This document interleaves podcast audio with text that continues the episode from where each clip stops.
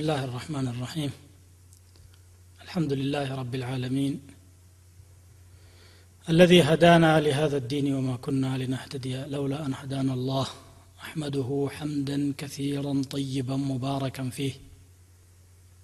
وأشهد أن لا إله إلا الله وحده لا شريك له وأن محمدا عبده ورسوله. اللهم صل وسلم وبارك على عبدك ورسولك. نبينا محمد وعلى آله وأصحابه ومن اقتفى أثره واهتدى بهديه إلى يوم الدين أما بعد ዛሬ የምናነሳው ስለ ዘካ ነው ዘካ በኢስላም ውስጥ ከፍተኛ ቦታ ያለው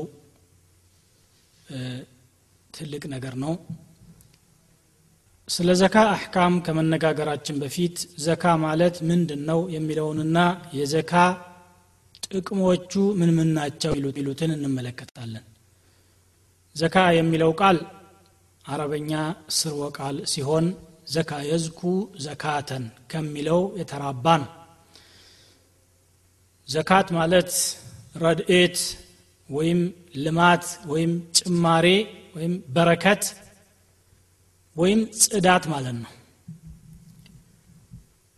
ዘከ ሸይኡ ማለት አንድ ነገር ጸዳ ለማለት ይገለገሉታል አረቦች በቋንቋቸው ማለት ነው ለዚህ ነው አልይ ረሕመቱላህ አለይህ አልዕልሙ የዝኩ ብልኢንፋቅ ይላሉ እውቀት በመስጠት ይዳበራል ለማለት የዝኩ የሚል ቃል ነው የተጠቀሙት ዘካት የሚለው ጥራት ለማለትም መስተካከል ቀና መንገድ መያዝ ለማለትም ያገለግላል ومنه قوله تعالى ወለውላ ፈضሉ ላህ ዓለይኩም ወረሕመቱሁ ማ ዘካ ሚንኩም ምን አሐድን አበዳ የአላህ ችሮታ እና እዝነቱ ባይኖር ኖሮ ከእናንተ መካከል እስከ ዘላለሙ ማንም ሰው ከውስጡ ቆሻሻ ባልጸዳ ነበር ይልና ማዘካ የሚለውን ቃል ነው የሚጠቀመው። በሸርዕ ደረጃ ዘካ ማለት አንድ ሰው ከገንዘቡ የተወሰነ ደረጃ ሲደርስ በተወሰኑ መስፈርቶች ለድሆች አውጥቶ የሚሰጠው መጠን ዘካ ይባላል። ገንዘቡም ዘካ ይባላል ማውጣቱም ራሱ ዘካት ይባላል ማለት ነው። እንግዲህ በቋንቋ ዘካ ማለት ረድኤትና በረከት ወይም ጽዳት ከሆነ በሸሪዓ ይሄ ቃል ለምን ተመረጠ ቢባል ዘካ በመስጠት በረካ ስለሚፈለግ ውስጥንም ከተለያዩ በሽታዎች ስለሚያጸዳና በመልካም ስራ ስለሚያዳብር ነው ሊአነሁ ተጥሂሩ ሊልማል ሚማ ፊህ ምን ሐቅን ወተትሚሩ ለሁ ገንዘብንም ያለበትን ሐቅ ያጸደዋል። እንደገና ገንዘብ በረካ እንዲኖረውም ያደርጋል። እንዲለማም ሰበብ ይሆናል ማለት ነው። ለዚህ ነው አላህ በቁርአኑ ሁዝ ምን አምዋሊህም ሰደቀተን ቱጠሂሩሁም ቢሃ ቱጠሂሩሁም ወቱዘኪህም ቢሃ። ከገንዘቦቻቸው ሰደቃ ተቀበላቸው። በእሷ እነሱን የምታጸዳበት የሆነ ብሎ ይናገራል ማለት ነው ዘካ እንግዲህ ትልቅ ኢስላም ውስጥ ትልቅ ድርሻ ያለው የተከበረና በርካታ ፋይዳዎችን የሚያስከትል ግዴታ ነው። ከአራቱ የእስላም ዋጅቦች መካከል አንዱ ነው። ምን ፈራኢድ ልእስላም አልአርበዓ ከሸሃደተይን ቀጥሎ ሰላት ቀጥሎ ዘካ ነው። እንደገና ደግሞ ጾምና ሐጅ ማለት ነው። ሁለተኛው ከሰላት በኋላ ያለው የዒባዳ አካል ዘካ ነው ማለት ነው። ዘካ ከአምስቱ አርካን ልእስላም መካከል ሶስተኛው ነው። ከሰላት ጋር በጣምራ በቁርአን ውስጥ ሰማንያ ሁለት ጊዜ ተደጋግሞ እናገኘዋለን። አቂሙ ሰላተ ወአቱ ዘካተ ዩቂሙነ ሰላተ ወዩእቱነ ዘካተ እያለ ዘካና ሰላትን በጣምራ ያነሳቸዋል የዘካ ዋጅብነት በቁርአን ታውጇል። በተደጋጋሚ በነቢዩ صለ ላሁ ወሰለም ሐዲስም እንደዚሁ ተገልጿል። በኢጅማዕም የተረጋገጠ ነገር ነው። በቁርአን እንግዲህ ስፍር ቁጥር የሌላቸው አንቀጾች ናቸው ያሉት። በሐዲስ ያሉትን ለአብነት ያህል የተወሰኑትን እንጥቀስ ብንል ነቢዩ صለ ላሁ ወሰለም ሙዓዝ ብኑ ጀበልን ወደ የመን አገር አሚርና መምህር አድርገው ሲልኩት የሰጡት ምክር አለ የሰጡት መመሪያ አለ። ያም እንዲህ ይላል ኢነከ ተእቲ ቀውመን አህለ ኪታብ። አንተ የመጽሐፍ ባለቤት ወደ ሆኑ ሰዎች ነው የምትሄደው። ፈልየኩን አወሉ ማ ተድዑሁም ኢለይህ ሸሃደተ አን ላ ኢላሃ ኢላ ላህ የመጀመሪያ የምታቀርብላቸው ጥሪ ከአላህ በስተቀር አምላክ እንደሌለ መመስከር ይሁን አሉት። ወአኒ ረሱሉላህ እኔም የአላህ መልእክተኛ መሆኔን መመስከር አሉ። ይሄ አንደኛው ሲሆን ሁለተኛ ፈኢንሁም አጣዑከ ሊዛሊከ ለዚህ እሺ ብለው አወንታዊ ምላሽ ከሰጡህ ፈአዕሊምሁም አና አላህ አፍተረض ዓለይህም خمس صلوات في كل يوم وليلة አምስት ሰላቶችን በየሌሊቱና በየቀኑ አላህ ግዴታ እንዳደረገባቸው አሳውቃቸው። በ24 ሰዓት ውስጥ የሚፈጸሙ አምስት ስግደቶች መኖራቸውናል فإنهم أطاعوك لذلك لزي دمو الشكالوه فأعلمهم أن الله افترض عليهم صدقة تؤخذ من أغنيائهم فترد على فقرائهم الله በገንዘባቸው ላይ ከሀብታሞቻቸው ተወስዳ ለድሆቻቸው የምትሰጥ ሰደቃ ግዳጅ እንደጣለባቸው አሳውቃቸው አላቸው ማለት ስለዚህ በሶስተኛ ደረጃ ዘካን ነው የጠቀሱት ዘካ ደግሞ ከምን ተነስታ ወደ ምን እንደምትሄድም ጭምር ገልጿል ይሄ ሀዲስ ከሀብታም ወደ ድሃ ማለት ነው ሀብታምና ድሃን በኸይር ስራ ማስተሳሰር ነው የተፈለገው። የኢስላም እንግዲህ ትልቁ ሪሳላ ማህበረሰቡ በተአውን ላይ የተመሰረተ እንዲሆን ማድረግ ስለሆነ። በአብዱላህ ብን ዑመር ሐዲስም ኢስላም በአምስት መሰረታዊ ነገሮች ላይ ተገንብቷል። ቡንያ ልእስላም አላ ከምሲን ሸሃደት አን ላ ኢላሃ ኢላላህ ወአነ ሙሐመድን ረሱሉላህ። እስላም በሸሃደተይን በሰላት በዘካና በሐጅ እንዲሁም ረመዳንን በመጾም በአምስቱ መሰረቶች ላይ ነው የተመሰረተው ይላል ዘካ መቼ ነው የተደነገገው? የወጀበው ከተባለ ነቢዩ صለ ላሁ ወሰለም ወደ መዲና ከሄዱ በኋላ በሸዋል ወር ከሂጅራ በሁለተኛው አመት ዘካ ዋጅብነቱ ታውጇል ማለት ነው። ዘካ መስጠት ዓለማዊ ጥቅም አለው አኺራዊም ጥቅም አለው። ዓለማዊ ጥቅሞቹን ከመተንተናችን በፊት አኺራ ዘካ የሰጠ ሰው ምን እንደሚያገኝ የሚጠቋቁሙትን ቁርአንና ሐዲስ አያዎች እንመልከት። በርካታ ሐዲሶች በርካታ አያዎች ስለ ዘካ ታላቅነት ስለ ዘካ ትልቅ አጅርና ጠቀሜታ አስታውሰው ዘክረው መክረዋል። ከነኛ መካከል ቀደም ሲል የጠቀስኩት አያ አለ። ሁዝ ምን አምዋሊህም ሰደቀተን ቱጠሂሩሁም ወቱዘኪህም ቢሃ።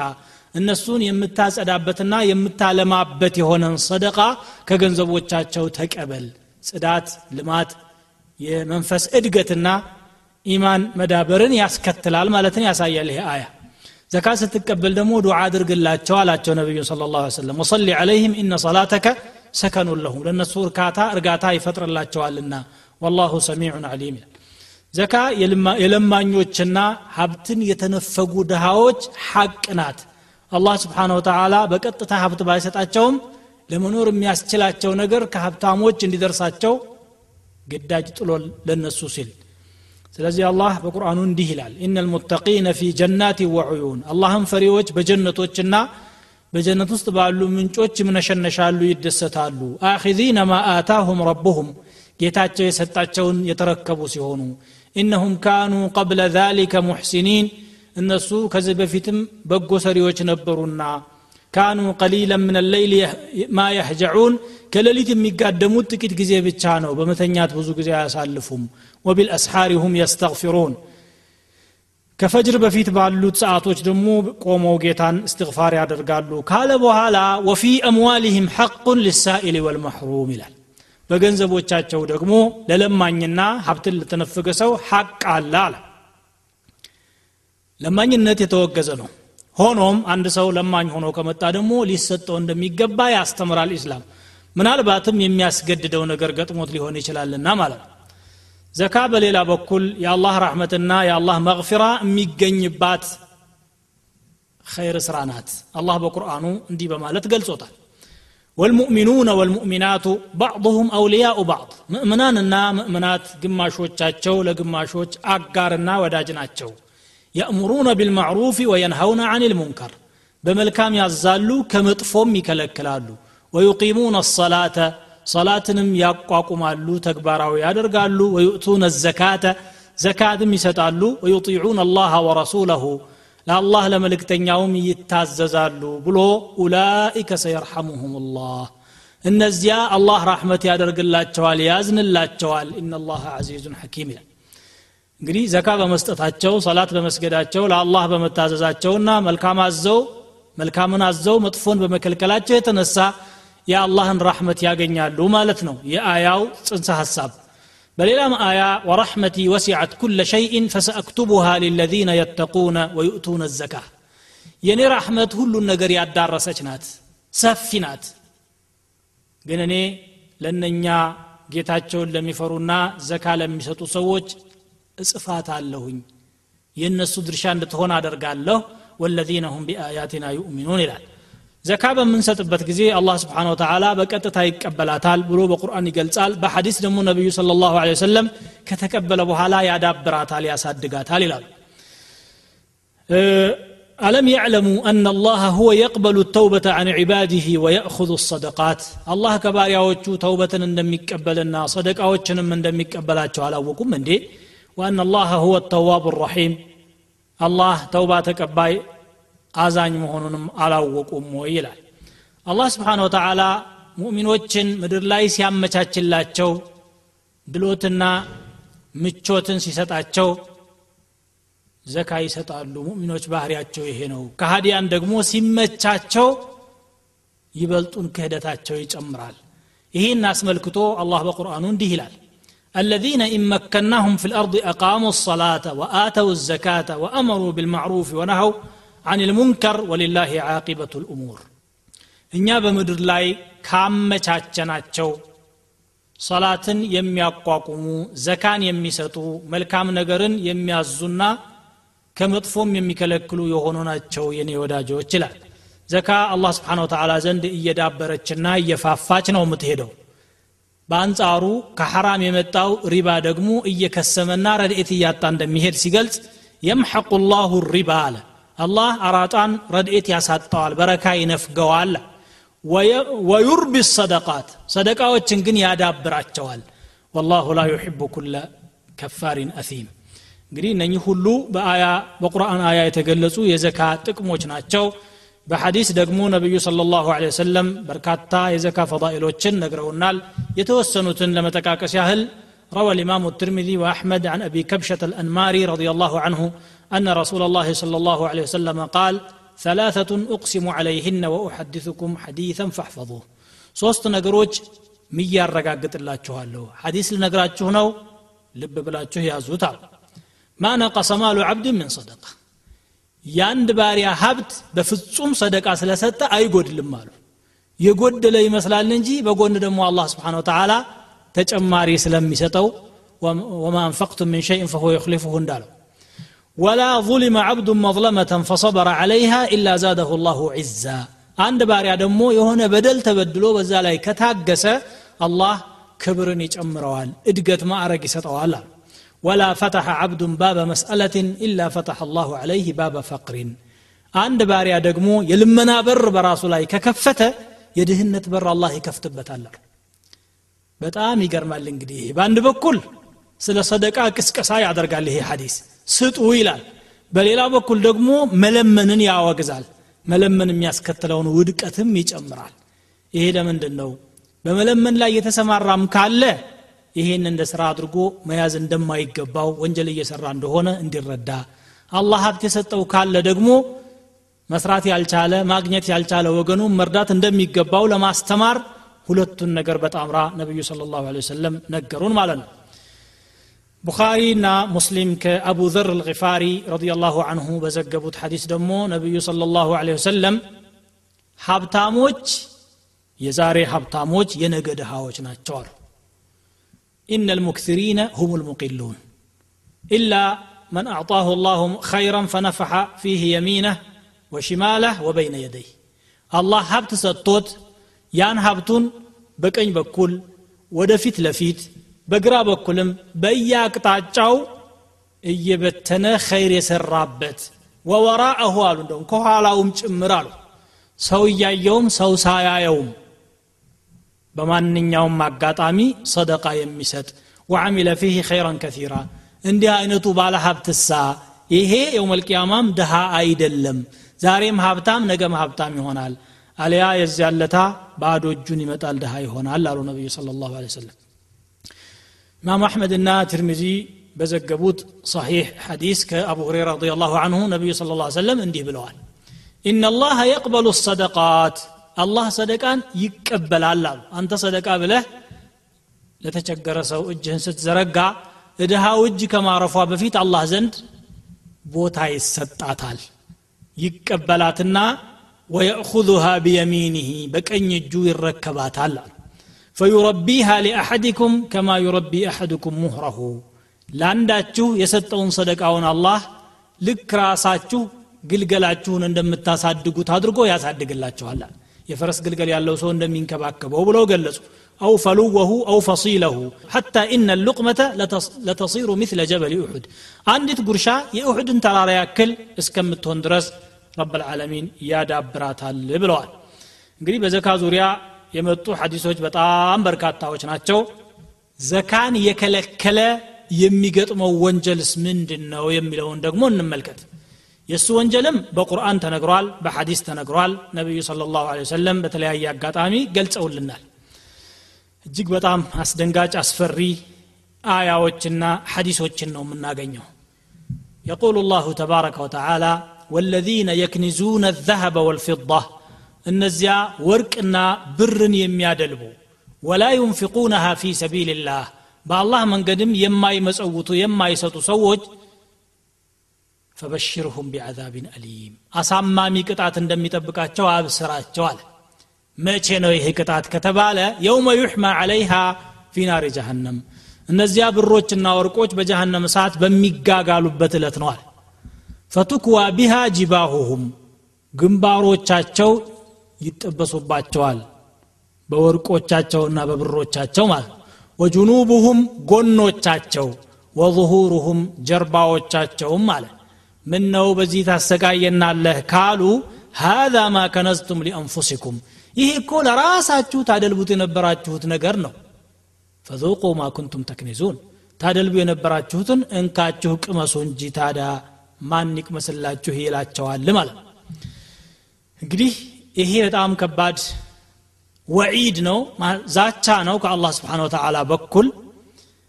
ግንባሮቻቸው በገዛ ገንዘቦቻቸው ይጠበሳሉ ጎኖቻቸው ጀርባዎቻቸው አለ። ዑለማዎች እችን አያ ሲተነትኑ ምን ይላሉ? እነኚህ ሶስት የሰውነት አካላት ብቻ ለምን ተጠቀሱ? ግንባር ጎንና ጀርባ ብለው ምክንያቱን ሲገልጹ ምን አሉ? አንድ ለማኝ ወይም አንድ ድሃ ወይም አንድ ችግረኛ ወደ ባለ ሀብት ሲሄድ መጀመሪያ ፊት ለፊት ነው የሚቀርበው አሉ። ፊት ለፊት ሲቀርበው ሊለምነው ወይም ሓጃውን ሊነግረው መሆኑን ስለሚያውቅ ፊቱን ዞር ያደርጋል። ፊቱን ሲያዞር ደግሞ ጎኑን ነው የሚያሳየው። ከዚያ በኋላ ደግሞ ሙሉ ለሙሉ ጀርባውን ይሰጣል። ስለዚህ እነዚህ ሶስት አካላት ድሃን በመንፈግ ላይ የራሳቸውን አስተዋጽኦ አድርገዋልና ገና ወደ ጀሃነም ከመግባቱ በፊት በዚህ መልኩ እየተቀጣ መቆየት አለበት ሰውየው ማለት ነው አሉ።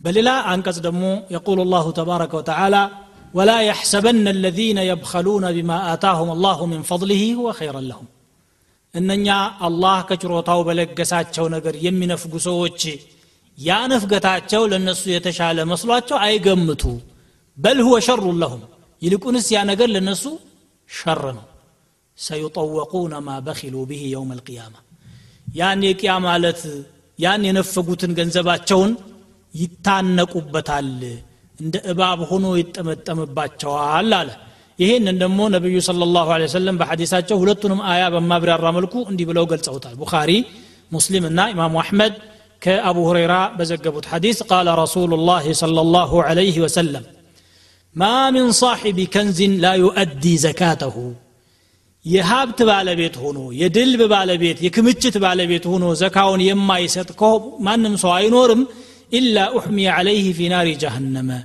بجهنم سات لاولا يميقا قالبت بيهون انجي. فيجعل صفائحة أفتافا دندانا يدرق الله برزنا ورقو. فتقوى بها جنباه وجبهته. قرانا كان يقولنا جنا جنبارو يتبسال حتى يحكم حتى يحكم الله بين عباده في يوم كان مقداره خمسين ألف سنة.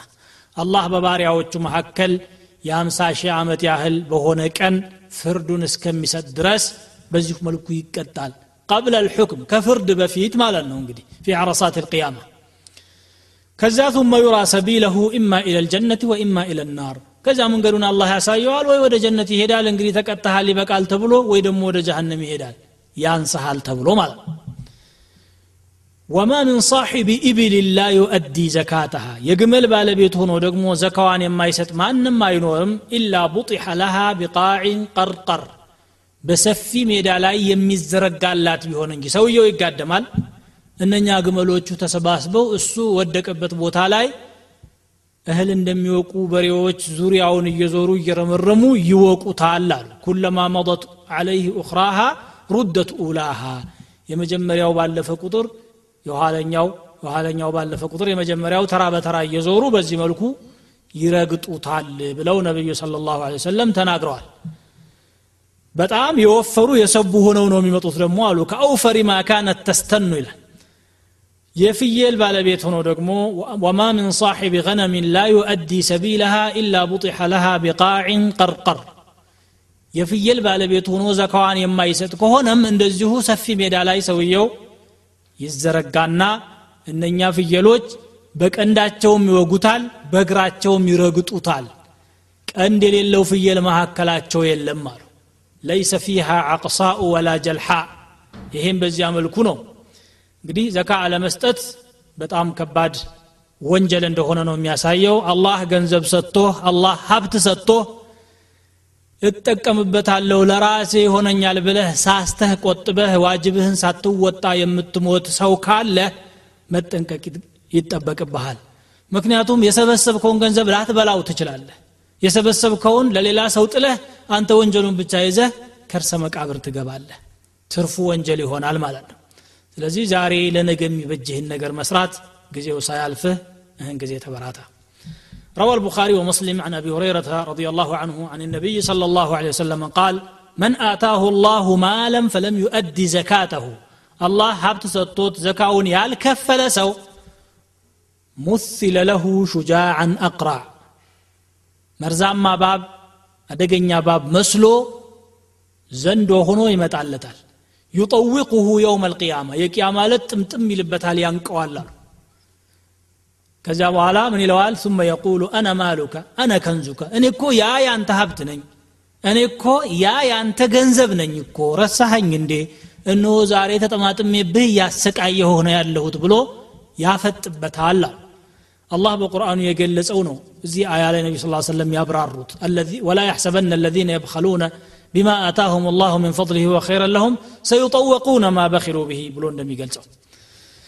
እንግዲህ ዘካን መከልከል ወንጀሉ ይህን ያህል የከበደ ነገር ነው ማለት ነው። ያንተ ሐቅ አደለማ የሌላ ሰው ሐቅ ነው እየነፈክ ያለውና እየነጠቅ ያለው ዘካን የከለከለ ሰው በህግ ደረጃ በኢስላም ህግ የኢስላም ህግ በሚተገበርበት ቦታ ቅጣቱ ምንድን ነው ዘካ ግዴታ አይደለም እስካላለ ድረስ ከእስልምና ውጭ ነው አይባልም። ወንጀለኛ ነው ይባላል እንጂ ዘካ አይመለከተኝም አልገደድም ካለ ይሄ ኩፍር ነው። ቢኢጅማዕ ልሙስሊሚን። ወይ ደግሞ አልሰጥም ባይልም እንኳ ዋጅብ አይደለም ባይልም እንኳ ወልየ ልአምር ሲጠይቀው አልሰጥም ካለና ከተዋጋም እንደ ካፊር ይታያል። ኢዛ ቃተለ ዓላ መንዕ ዘካ ብለው ሰሓቦች ሁሉ የሰሩበት ነገር ነው። ለዚህ ነው አቡበክር ስዲቅ ረዲ ላሁ አንሁ እነኛን ዘካ የከለከሉ ሰዎችን እንደ ካፊር ተመልክተው የተዋጓቸው روى أبو داود والحاكم والبيهقي آه، وأحمد والنسئي عن بهز بن حكيم عن أبيه عن جده قال سمعت رسول الله صلى الله عليه وسلم يقول من أعطاها مؤتجرا فله أجرها. كجيتا أجرنا السبو يستسو أجر يا ومن منعها زكان ميكلكل سو كالا فإنا آخذوها وشطر ماله إنيا أن نكبل እንዳውም ገንዘቡን ግማሽም ከፍለን እንወስዳለን ቅጣትም ጭምር ነው ማለት ነው። ይሄ ደግሞ እንደው ዝም ብሎ የሚደረግ ሳይሆን አዝመተን ሚን አዘማት ረቢና ከጌታችን ግዳጆች መካከል አንዱ ይሄ ነው አሉና ነቢዩ ስ ሰለም ዘካ ለሳቸው አይፈቀድላቸውም ዘካ መብላት ለቤተሰቦቻቸውም አይፈቀድላቸውም። ዘካን መቀበላቸው ለራሳቸው ጥቅም እንዳልሆነ አላህ ሲያረጋግጥ ነው ሐራም ያደረገባቸው። ስለዚህ ምን አሉ ላ የሕሉ ሊሙሐመድን ወላ ሊአሊ ሙሐመድ ምንሃ ሸይኡን ለሙሐመድም ሆነ ለሙሐመድ ቤተሰቦች ከዘካ ላይ የሚፈቀድላቸው አንዳችም ነገር የላል ዘካን የከለከሉ ሰዎች እንደሚወጉና በግድ እንዲከፍሉ እንደሚደረጉ ሐዲሱም ራሱ አረጋግጧል የአቡበክር ስራ ብቻ ሳይሆን حديث ابن عمر في الصحيحين أن النبي صلى الله عليه وسلم قال أمرت أن أقاتل الناس حتى يقولوا لا إله إلا الله كسوش قارا እንድታገል ታዝዣለሁ لا إله إلا الله እስከሚሉ ድረስ አሉ ويقيم الصلاة ويؤتوا الزكاة ሰላትን እስከሚያቋቁሙ ዘካንም እስከሚሰጡ አሉ ካልሰጡ ቂታል አለ ማለት ነው فإن فعلوا فإذا فعلوا ذلك عصموا مني دماءهم إلا بحق الإسلام وحسابهم على الله ይሄን ካደረጉ ደማቸውን ከኔ የጠበቁ ማለት ነው በእስላም ሐቅ ካልሆነ በስተቀር ሌሎች ወንጀሎችን ሰርተው ማለት ነው ከዚያ ውጭ ያለ የውስጡ ሂሳባቸው በአላህ ስብሓን ወተዓላ ላይ ብቻ የሚጣል ነገር ነዋል አቡበክር ስዲቅ ረዲየላሁ አንሁ ሰላትና ዘካን ነጣጥሎ የሚመለከትን ሰው እታገለዋለሁ እፋልመዋለሁ ብለዋል። ሰላት እሰግዳለሁ ግን ዘካ አልሰጥም ካለ ልክ ሰላት የሰገደን የማይሰግድ እንደሚቀጣ ዘካ ያልሰጠም ይቀጣል ማለታቸው ነው። እንግዲህ ይሄ በህግ ደረጃ የተቀመጠ ሲሆን ዘካ አላማው ምንድን ነው ለምንድን ነው አላህ ዘካ ክፈሉ ብሎ ያዘዘን? ወደሚለው ደግሞ እንሂድ ግብር የሚባል ነገር አለ። ሰዎች እንግዲህ ለአገር ጥቅም ብለው መንግስታት ከህዝቦቻቸው የሚሰበስቡት ነገር። ዘካና ግብር ተመሳሳይ ናቸው ወይ? አይደሉም። ዘካ መጀመሪያ በተዓቡድ አላህን በመፍራት በውስጥ ፍላጎት የሚሰጥ ነገር ነው። ሁለተኛ ደግሞ ወደ መንግስት ካዝና የሚሄድ አይደለም። ዘካ ከስሙ ተነስቶ ውስጥም ማጽዳት ነውና አንደኛ የሰው ልጅ ገንዘብ በመውደድ ላይ ተጠምብዟል የገንዘብ ፍቅር የሰው ልጅ አካል ነው ማለት ይቻላል። ይህ በሽታ ደግሞ በጣም ክፉ በሽታ ነው። ንፍገት ማለት ነው። ስስታምነት ማለት ነው። ይህንን በሽታ አላህ ስብሓን ተዓላ መኖሩን ሲገልጽ በቁርአን ምን ይላል? ኢነ ልኢንሳነ ሁሊቀ ሀሉዓን ይላል። ሰው ሲባል ቅጠቢስ ነው ስግብግብ። ኢዛ መሰሁ ሸሩ ጀዙዓን ክፉ ነገር ሲገጥመው ብስጩ ትግስት የሌለው ነው። ወኢዛ መሰሁ ልኸይሩ መኑዓን መልካም ነገር ሲገጥመው ደግሞ ንፉግ ቆጣቢ ቋጣሪ ስስታም ነዋል ኢለ ልሙሰሊን ሰጋጆች ምእምናን ብቻ ሲቀሯል በሌላም አያ ወኡሕضረት ልአንፉሱ ሹሐ ይላል። በሰው ነፍስ ውስጥ ስስት የሚባል ነገር ተጥዶ ያለ ነገር ነው ማይነጥለዋል ከዚህ ለመገላገል ያግዛል ዘካ ማለት መለገስን ያስተምርሃል መቸርን ያስለምድሃል።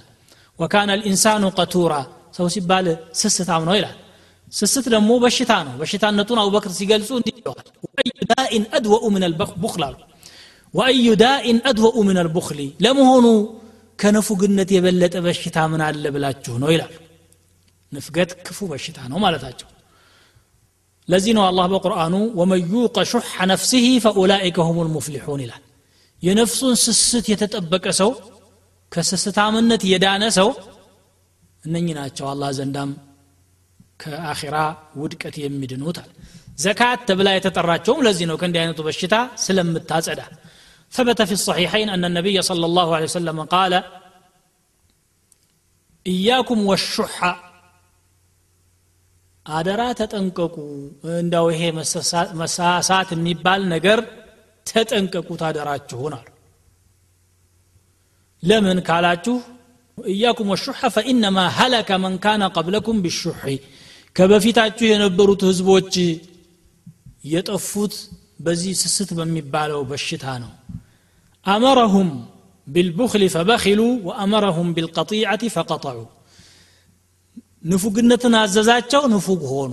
ዝምድናን እንዲቆርጡ አዘዛቸው ዝምድናን ቆረጡ። ማለት ምንድን ነው አንድ ዘመድ ከአንተ አንድ ነገር ስለሚፈልግ ብቻ ፊት ካሳየሁት ቤቴ ይመጣል ፊት ካሳየሁት አንድ ነገር ይጠይቀኛል በሚል ዝምድና የሚቆርጡ ሰው አለ وأمرهم بالفجور ففجروا فالزكاة تطهر من البخل ከስስታምነት ታድናለች ማለት ነው በሌላ በኩል ደግሞ ዘካ ድሆችን መርዳት ውስጧ አለ ኢስላም የግል እምነት አይደለም ኢስላም የነፍስ ወዳድ የራስ ወዳድነት እምነት አይደለም የጋራ የአብሮነት የመተባበር የመተዛዘን እምነት ነው ስለዚህ ሀብት ያለው ሰው ከሀብቱ ላይ ለድሃ ድርሻ ሊሰጥ ይገባዋል። በመልካም ፍቃድ የማይሰጥ ከሆነ ደግሞ ግዳጅ አድርጎበት አላህ ስብሓን ወተላ ሀብታሞች ደስ ብሏቸው ሲኖሩ ድሆች ከፍቷቸው እንዳይኖሩ አድርጓል ማለት ነው። የኢስላም አብሮነትና የመተባበር መገለጫ አካል ነው ማለት ነው። ለምሳሌ የዘካ ባለቤቶችን ስንመለከት አምስቶቹ መሰረታዊ ችግር ያላቸው ሆኖ እናገኛለን። ስምንት ዘካን የሚቀበሉ ክፍሎች አሉ ወደፊት የምንተነትናቸው። ፉቀራ የሚባሉ አሉ። ፉቀራ ማለት ምንም የሌላቸው ማለት ነው። መሳኪን የሚባሉ አሉ። መሰረታዊ ፍላጎታቸውን ማሟላት የማይችሉ ማለት ነው። ባሪያዎች ከባርነት መላቀቅ የሚፈልጉ አሉ። እዳ ያለባቸው ከእዳ መላቀቅ የሚፈልጉ አሉ። ከቤቱ ወጥቶ ስንቁ ያለቀበት መንገደኛ አለ። በአገሩ ሀብታም እንኳ ቢሆን እነኚህ ሁሉ ችግረኞች ናቸው የእነዚህን ሁሉ ችግር ለመታደግ ነው ዘካ የተሰጠው። ስድስተኛው የዘካ ተቋም ሰራተኞች ደመወዝ ነው። ወልዓሚሊን አለይሃ ተብሎ የተቀመጠው ማለት ነው። ይህ ደግሞ ዘካ የሚሰሩ ሰው የሚሰበስቡ ሰዎች ሰብስባችሁ ብቻ እቤታችሁ ተመለሱ መባል ስለማይገባቸው የልፋታችሁ ዋጋ ከዚያው ከዘካ ላይ እንኩ ተብሎ ይከፈላል ማለት ነው። ኢስላም እንግዲህ ለድሆች ልዩ ትኩረት መስጠቱን ነው የሚገልጸው እዚህ ላይ አንድ ሻዒር አሕመድ ሸውቂ የሚባል ስለ ኢስላም ሲናገር ስለ ነቢዩ ስ ሰለም ሲናገር በግጥም ያስቀመጣት ሁለት ቤት ላነሳ እወዳለሁ። እንዲህ ይላል አንሰፍተ አህለ ልፈቅሪ ምን አህል ልغና ፈልኩሉ ፊ ሐቅ ልሐያት ሰዋኡ ወለው አነ ኢንሳናን ተኸየረ ሚለተን መክታረ ኢላ ዲነከ ልፉቀራኡ የድሃ የድህነት ባለቤቶች ከሀብት ባለቤቶች ሐቃቸውን እንዲወስዱ አመቻችተህላቸዋል። ሁሉም በመኖር መብት እኩል ሆኑ ማለት ነዋል ድሃም የመኖር ዋስትና አገኘ ማለት ነው። አንድ ሰው ሃይማኖት መምረጥ ካለበት ድሃ እስላምን ብቻ ነው መምረጥ ያለበት። የእሱን ጉዳይ ጉዳይ ብሎ ኃላፊነት የወሰደ ኢስላም ብቻ ስለሆነ ማለት ነው። በሌላ በኩል ደግሞ ሶስተኛው የዘካ ፋኢዳ ኢስላማዊ ደውላ ከተቋቋመ ኢስላማዊው ደውላው ተጠብቆ እንዲኖር ጂሃድ የሚያደርጉ ሙጃሂዶች የሚሰጣቸው ነው። ያም ዳር ድንበር እንዳይጣስ ዙልም እንዳይፈጸም የሚያደርግ ስለሆነ ከድሃው አልፎ ለሀብታሙም ጭምር ጠቀሜታ የሚሰጥ ነገር ነው ማለት ነው ዘካ። በሌላ በኩል ሀብታም እጅ ብቻ መዘዋወር የለበትም ገንዘብ። ገንዘብ በተወሰኑ ሰዎች እጅ መቀመጥ የለበትም እንደ ኢስላም ፍልስፍና። እንግዲህ እዚህ ዓለማችን ላይ ሁለት አይነት ፍልስፍናዎች ሲራመዱ አስተውለናል። አንደኛው የኮሙኒስቶች ነው። የሰራተኞች አብዮት ተብሎ ሀብታሙን መነጣጥቀው ከድሃው ጋር ለማስተካከል የተደረገ ነው። ሀብታም መሆን አትችልም ማለት ነው ይሄ። ይሄም ኢስላም አይቀበለውም። ሌሎች ደግሞ የካፒታሊዝም ስርዓት ምንድን ነው ሀብት ያለው ወደ ላይ ያድጋል። ሀብት የሌለው ደግሞ ወደ ታች እየተምዘገዘገ እድገትም ካለ በተቃራኒው ነው የሚያድገው ማለት ነው። በማጣቱ በኩል ነው የሚያድገው ኢስላም ግን ወደ ላይ ሀብታሙ ሲያድግ ብቻውን ማደግ የለበትም። ዲሃውንም አንጠልጥሎ መውጣት አለበት ነው። በእርግጥ ራስህ እደግ የፈለግከው ደረጃ ድረስ። ሀብትም አሰባስብ ስራ አምርት። ግን ስታመርት ለአንተ ብቻ መሆን አይገባውም። ፈሰስ ማድረግ አለብህ ማካፈል አለብህ ነው የሚለው። እንግዲህ ኢስላም ከይ ላ የኩነ ዱለተን በይነ ልአግንያ በሀብታሞች መካከል ብቻ ቅብብሎሽ እንዳይሆን ስለሚፈልግ ነው ይሄ ዞሮ ዞሮ ምንድን ነው የሚያደርገው? ድሃው ለሀብታም ባሪያ እንዲሆን ነው የሚያደርገውና ይህን ደግሞ እስላም አይፈቅድም። አምስተኛው ስራ አጥነትን ያስወግዳል። ዘካ እንዴት ነው ቢባል እንግዲህ ስራ አጥነት የሚፈጠረው ሰዎች መስራት ስለማይችሉ ብቻ አይደለም። ለመስራት በሚችሉበት መስክ የሚንቀሳቀሱበት ወረት በማጣት ነው የሀብታሞች ካዝና ጠግቦ ተርፎት እያስታወከው ድሃዎች ደግሞ ትንሽ ነገር እንኳን የሚንቀሳቀሱበት እንዲያጡ ኢስላም አይፈቅድም። ለዚህ ነው አንጡና ለሀብታሞቹ ለድሆቹ ስጡ። እነኚህ ድሆችም ነገ መንቀሳቀሻ አግኝተው ስራ ውስጥ ከገቡ እንደናንተው ሀብታም ሊሆኑ ይችላሉ። ድህነት በሂደት ይጠፋል ማለት ነው በዘካ system ሀብታሞቹ እንደገና አላህ سبحانه وتعالى ማመስገንም አለባቸው። አላህ ሀብት ስለሰጣቸው ሹክሩን በምን ያድርሱት? ዝም ብሎ በምላሳቸው አልሐምዱሊላ ማለት ብቻ ለእነሱ በቂ አይሆንም። ከሰጣቸው ነገር ላይ በመስጠት ነው ሹክር ማድረስ ያለባቸው። ሹክርም ነው ማለት ነው። በሌላ በኩል ደግሞ መተዛዘንን ያሰፍናል። ሀብታም ሁል ጊዜ ሀብቱን እያሰባሰበ ለድሃማ ያካፍል ከሆነ ድሆች በጥላቻ አይንና በምቀኝነት አይን ነው የሚያዩት እንደው በቃ ይሄ ሰው አደገ ማለት ነው አደል ጥሎን እኮ ሄደ ይላሉ። ብሎም አንዳንድ ቀን እንዴት አድርገን እንንጠቀው ብለው ሊያስቡም ይችላሉ ሊዘርፉትም ይችላሉ። የሚለግስ ከሆነና ዘካ የሚሰጥ ከሆነ ሳ ዱዓ ነው የሚያደርጉለት። አላህ ያቆየው በረካ ያድርግልህ ነው የሚሉት። ያኔ በሰዎች መካከል ፍቅር አገኘ። ነገ ደግሞ እሱም ሊደህይ ይችላል። ዱኒያ እንደዚህ ናት። አንድ ቀን ከፍ ትላለ ሌላ ቀን ደግሞ ዝቅ ትላለ በደህየበት ጊዜ እነዛ ሰዎች ደግሞ አድገው ሊያያቸው ይችላል ያስታውሱታል ትላንት እኮ ይሄ ሰው ከእኛ ጋር የነበረ ሰው ነው። ዛሬ ደግሞ እኛ ከእሱ ጋር ልንቆም ይገባል ይሉታል። ምን ተገኘ ማለት ነው? መተባበርና መተጋገዝ በማህበረሰቡ መካከል በማይቋረጥ መልኩ ተቀጠለ ማለት ነው። ጥላቻም ጠፋ ማለት ነው። እንደገና ዘካ ስንሰጥ ለድሃዎች ድሃ ዞሮ የሚገዛው ከባለ ሀብቱ ነው። ሰተነው የራሳችንን ሸቀጥ አንቀሳቀስን ማለት ነው ይሄም አንዱ ጥቅም ነው የንግድ እንቅስቃሴ የሽያጭና የግዥ እንቅስቃሴ እያደገ መጣ ማለትን እንረዳለን መሐባ በማህበረሰቡ መካከል መዋደድም ይፈጠራል አንድ ሰው ኸይር ከሰራህለት ይወድሃል ይሄ ሰው ባህሪው ነው መሆንም የሚገባው ነው ሸር ከሰራህበት ደግሞ ይጥልሃል አሕሲን ኢለ ናሲ ተስተዕብድ ቁሉበሁሙ ፈጣለማ እስተዕበደ ልኢንሳን ኢሕሳኑ ወደ ሰዎች ኸይር ስራ ልቦናቸውን ትገዛለህ። ምክንያቱም ስንትና ስንት በጎ መስራት የሰውን ልብ ሲገዛ ኖሯል ይላል። በጎ ከሰራህ ሰውን ይወድሃል ያፈቅርሃል ያስብልሃል ዱዓም ያደርግልሃል ትጠቀማለህ። ይሄ ሁሉ እንግዲህ የዘካ ማህበራዊ ጥቅም ነው ማለት ነው። ልመናንም መቀነስ በዘካ መንገድ ይቻላል። ዛሬ ሰዎች በጣም የሚቸገሩ ሰዎች ዞረው አምስት ሳንቲም አስር ሳንቲም ካላጠራቀሙ በስተቀር መኖር እንደማይችሉ ስለሚያውቁ በደከመ ጉልበታቸው ምርኩዝ ይዘው በየቦታው እጃቸውን ዘርግተው ሲለምኑ ይኖራሉ። ኢስላም ግን እንዲህ አትንከራተቱ። ከሀብታሞች ኪስ ለእናንተ የተመደበ ዘካ የሚባል ድርሻ አለ በየቤታችሁ ተቀመጡ ነው እያላቸው ያለው። ዞረውም እዚሁ አንተ በር ስለሚቆሙ ከሚመጡ እዚያው በክብራቸው ይኑሩ መስራት ያልቻለም መኖር ይችላል። መስራት የሚችል ጉልበተኛ ብቻ አይደለም መኖር ያለበት እንደ ኢስላም። የማይችሉ አዛውንቶች አይነ ስውሮች አካለ ስንኩላን ደካማዎች ጧሪ የሌላቸው ሰዎች ከዘካ ላይ ድርሻ ተሰጥቷቸው በየቤታቸው ተከብረው በሰላም እንዲኖሩ ያመቻቸው ስርዓት ነው ማለት ነው። ኢስላም ልመናን ለመቀነስ ልመናን በጣም ነው የሚጠላው በነገራችን ላይ ነቢዩ صلى الله عليه وسلم እንዲህ ብለዋል روى الطبراني عن ثوبان رضي الله عنه قال قال رسول الله صلى الله عليه وسلم من يتكفل لي من يتكفل لي ألا يسأل الناس وأتكفل له بالجنة ከሰው ላይ ለምን ቃል የሚገባለኝ ካለ እኔ ደግሞ እሱ ጀነት እንደሚገባ ቃል እገባለታለሁ ብሏል በሌላ ሐዲስ ለማኝ ልመና የሚያበዛ ሰው የቅያማ ዕለት እፊቱ ላይ ስጋ የሌለው ባዶ አጥንቱ ሁኖ ይመጣል ብለዋል።